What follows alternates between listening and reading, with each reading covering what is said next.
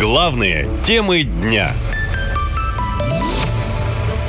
Кто хотел отравить Кадырова? После резкого ухудшения здоровья глава Чечни уволил своего онколога. О том, что Рамзан Кадыров серьезно болен, говорят в политических кругах уже не первый месяц. Одним из первых об этом заявил чеченский оппозиционер, блогер Тумсо Абдурахманов. В своем телеграм-канале он написал, что Кадыров якобы на диализе. Поступает информация, что Кадыров находится при смерти и уже не разговаривает. Почки окончательно отказали, диализ не помогает. Не исключено, что это его последние дни.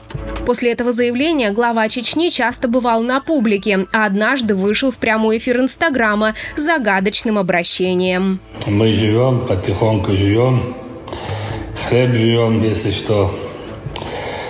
Интересная жизнь. Жизнь вообще интересно бывает, когда бывает короткая, но поэтому долго жить мы все равно не хотим.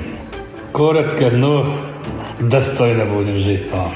И вот новая шокирующая информация разлетелась по российским пабликам. В окружении Кадырова заявили, что у главы Чечни резко ухудшилось здоровье. Настолько, что он даже заподозрил, что его отравили. Кадыров обвинил в этом личного врача и министра здравоохранения республики Эльхана Сулейманова. Рассказывает политолог Илья Соловей.